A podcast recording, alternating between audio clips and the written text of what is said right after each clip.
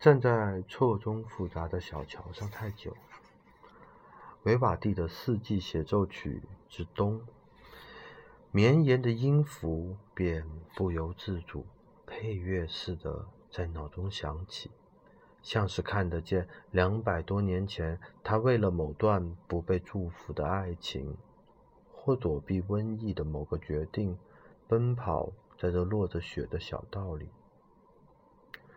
走在弯弯折折的弄巷里迷路，莎士比亚《奥赛罗》的场景突然就出现在眼前。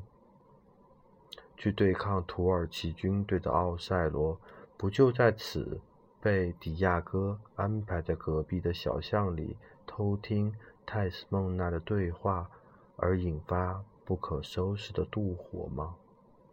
威尼斯太特别了。一个建筑在泻湖沙洲之上的城市，每个角落都镶着历史与故事，很难不被记忆里的精彩情节跟它连接。毕竟这儿曾经是海军的兵工厂的重镇，是中古世纪最繁华的商业都市，也是文艺复兴时期最纸醉金迷的不夜城。甚至还曾因为黑死病死了三分之一公民的死城。水都既是天堂，也是地狱。几年前就想来探访，但害怕有一堆游客的拥挤，怕那过度被观光气氛笼罩的俗艳，怕这里需要爱情去支撑，才显得它美。而我。恰巧都在一个人时有机会跟这座城市交错，于是每每兴起念头又取消。没想到我还是在单身的冬季跑到威尼斯，随着对岸的从随着对岸的同胞穿梭在挂满 “Made in China” 面具的商店里，闪避着东方面孔。出现在我相机的视线内。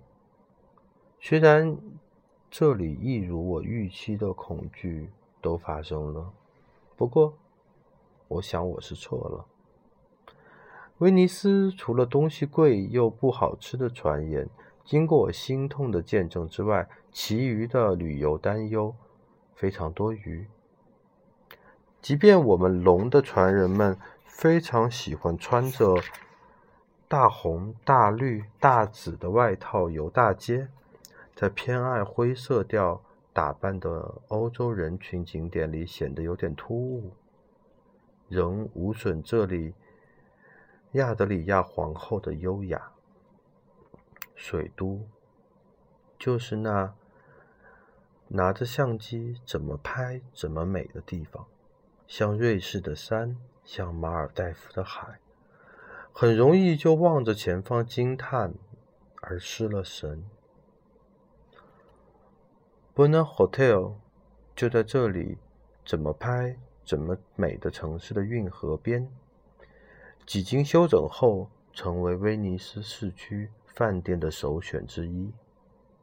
没到过威尼斯的人比较没有概念，基本上观光客指的威尼斯就是。一整块建在沙洲上的古城，绝大部分建筑都是古迹。居住在此的居民其实已经很少了，大多真正的居民都住在这块沙洲之外，进出都要靠船。而我所谓的市区，便是那块沙洲以圣马可教堂延伸出去的中心点。其实不止居民。大部分的观光团也都住在沙洲外，因为这里的饭店不是很贵，就是很小，并不适合一堆人的进出，所以绝大多数的观光团都是天亮来，天黑走。也是这样的因素，一到下午六点左右，最后一团观光客离开，闹哄哄的空气。像是被接驳船也顺带抽走了，古老的城市瞬时一片寂静。配合着二月的气候，水都就回到那个印象中萧瑟慵懒的欧洲氛围了。三两缩在围巾里的游客，在微弱灯光下，被暗蓝色的天空映衬着更暗的老房子巷道内错身。这，这简直比爱情电影里的场景更加唯美。完全不需要打光营造气氛。我说，若带着心仪的对象来此还不成功，那就是你没有去住 Bona Hotel 才可能功亏一篑。为什么是 Bona Hotel 呢？别急，解释给你听。这家巴伐克式外观的饭店，一八八零年就在这里营业了。顺带一提，在威尼斯很少不是古，很少不是古迹的建筑，而且此地跟两百多年前的相貌几乎没有改变。所以听说，连第一次大战、第一次世界大战以前的导览书都可以继续使用。或许如此，饭店也就维持古老的入住方式。以前的人要坐着摇橹到威尼斯内，所以饭店也都留了水门给水道，让客人有多种选择，可以直接从水上 check in。这个很特别吧？这招对马子很有用吧？男性朋友可以想象他们在运河上鬼叫的样子吧？除了房间的陈设或托是哪部贵族电影的卧室外，卧室铺满了意大利卡拉拉大理石的瓷砖，连保险柜的钥匙都是那种老式风格的样子。想使用必须先跟柜台讲，然后服务生会打开挂满老钥匙的柜子拿给你，你不提他也就不会给你。本来还想服务员真不积极，我进了房试了一试，才晓得这里根本就是防君子不防小人嘛。上百年的保险柜还真不保险。但我想，马子还是会兴奋地说：“好有 feel 啊！”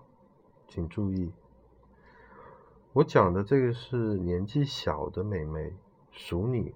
是不会说 “feel” 这个字的，熟女会吐槽说：“这又不能用，你拿到楼下放柜台吧。”然后把她的卸妆油、化妆品、保养品放满整个古典柜子。算了，不讲我最爱的熟女了，我还是继续分析吧。饭店对面就是著名的商业街，到。圣马可广场只需要两分钟的路程，几乎可以说是市中心的中心。通常如此便利的饭店，在经验里都是非常非常新的饭店，便利十足，却少了点人味儿。但这里种，但在威尼斯这种古城里，你就可以兼具两种乐趣啦，既可以感受时空转换，又可以节省脚力。一面能跟历史对话，另一年另一面能跟精品店的店员打屁。你说爱逛街的女生们会不会给你个拥抱，谢谢你呢？十秒内可以去宝格丽挑袋子，打开另一扇窗就是泻湖风光。往下看有划着贡多拉船的船夫跟你打招呼。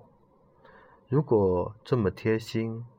还拒绝你，这是不是没有道理？